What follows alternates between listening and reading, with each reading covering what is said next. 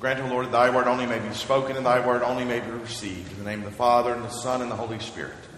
Amen.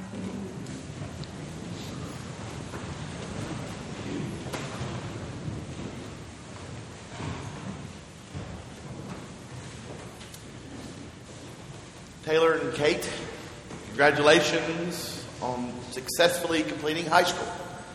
It's a thing to be lauded, to be proud of. During these past years, you have learned a tremendous amount. You have grown, matured, and come into your own. And now, having grown in stature and in intelligence, having grown more independent, having become a bit wiser to the ways of the world, you're beginning to get ready to leave your family homes. Each year, Baccalaureate Sunday gets a bit harder for me personally. For now, having been here almost five years, I've watched you grow from 12 year olds to ladies. But while it may make someone misty eyed to think of you two as adults, I must add that I'm proud of who you have become.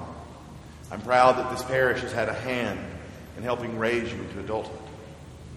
I will, as will many, cherish our time together making pilgrimage to the Cathedral of St. James in Compostela, Spain, a touchstone on our journey to become mature in faith and an offering to God and thanksgiving for all these blessings upon our lives.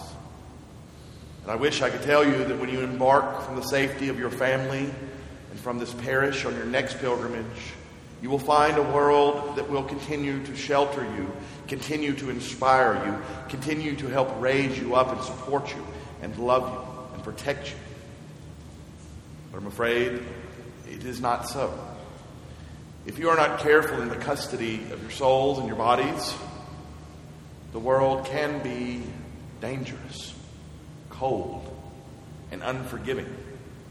And you can lose your way very easily.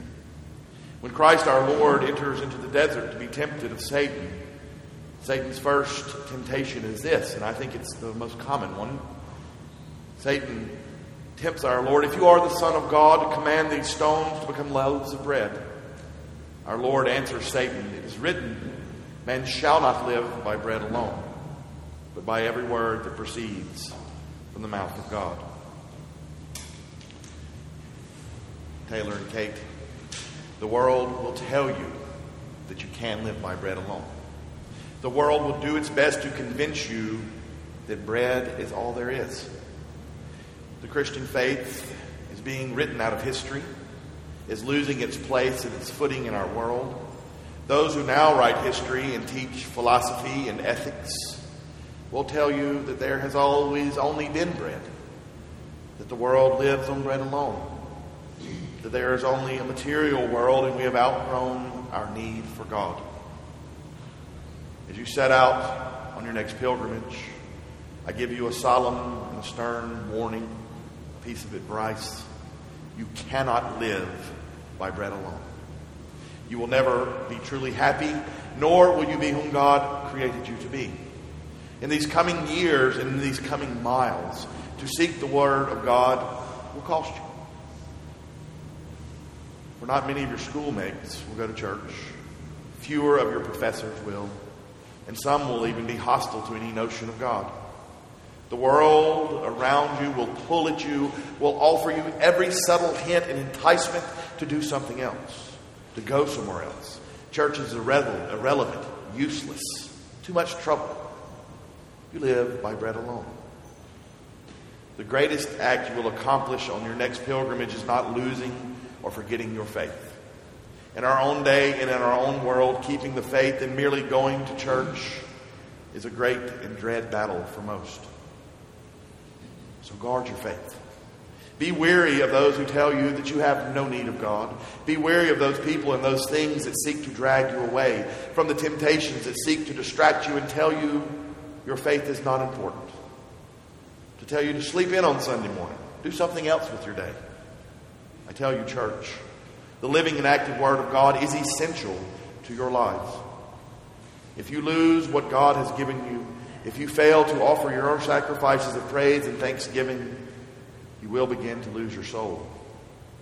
True and lasting happiness will elude you. St. John, the author of the book of Revelation, writes to the faithful souls who are going through a terrible and a dread persecution.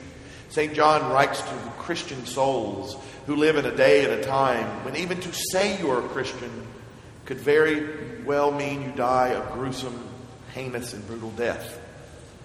And our patron John writes to a people who are fearing for their lives, to a people who are having to keep their faith against all and every odd and against the world that hates them.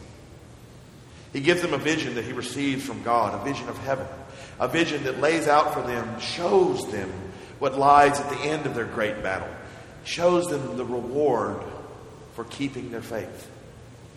And it's a beautiful vision. A vision of a world and a land where true happiness is, where God walks with man, where there is no hunger, no darkness, no pain and suffering, no hurt, only life and love, and that in abundance, and joy and glory that cannot be described. Taylor, Kate, that is what life is about. That is what true happiness is. And if you forget this, you will not ever know true happiness. True love and true joy in your relationships, in your academic pursuits, in your vocational endeavors, in anything and everything. The reason we drag ourselves to this place day after day, week after week, the reason we battle temptations and fight against the notion that we can live on bread alone is because we get a foretaste of heaven when we are here. We are fed by God's Word. We are fed with the body and blood of Jesus Christ. And we can get that no other place on the earth. Do not let anyone tell you anything else.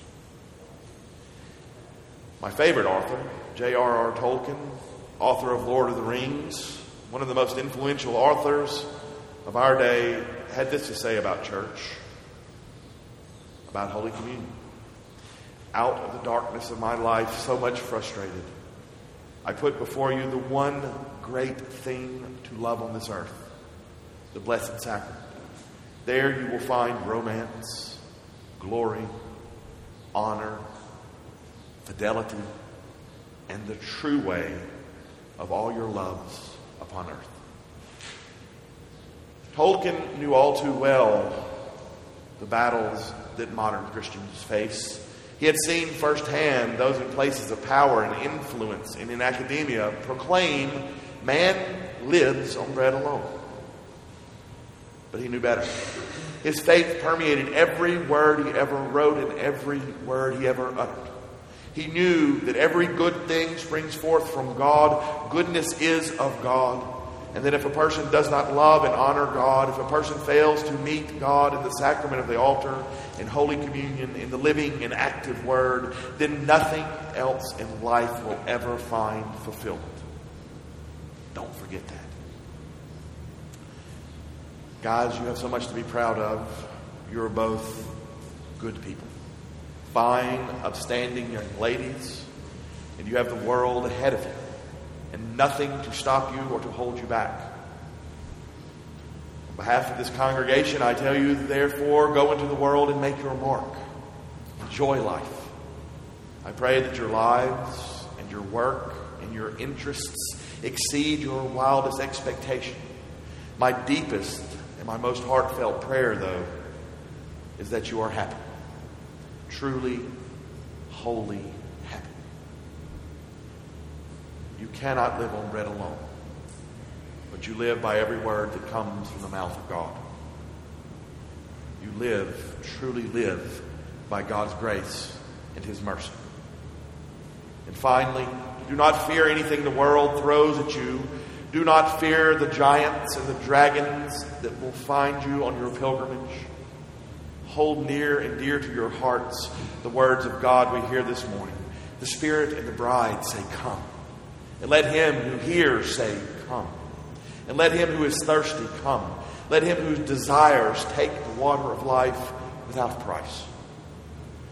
No matter where you are, no matter what darkness you face, no matter what dragon or giant, no matter what, no matter how, God loves you.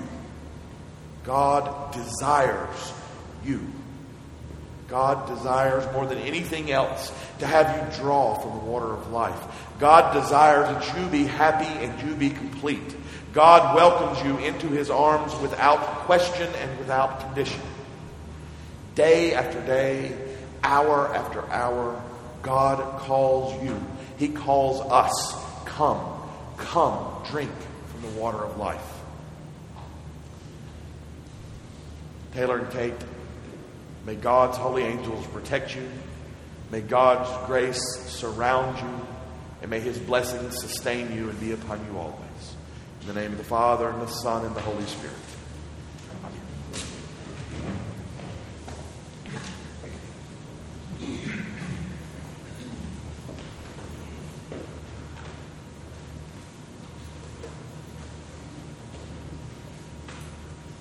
Standing, let us affirm our faith in God and in His holy church.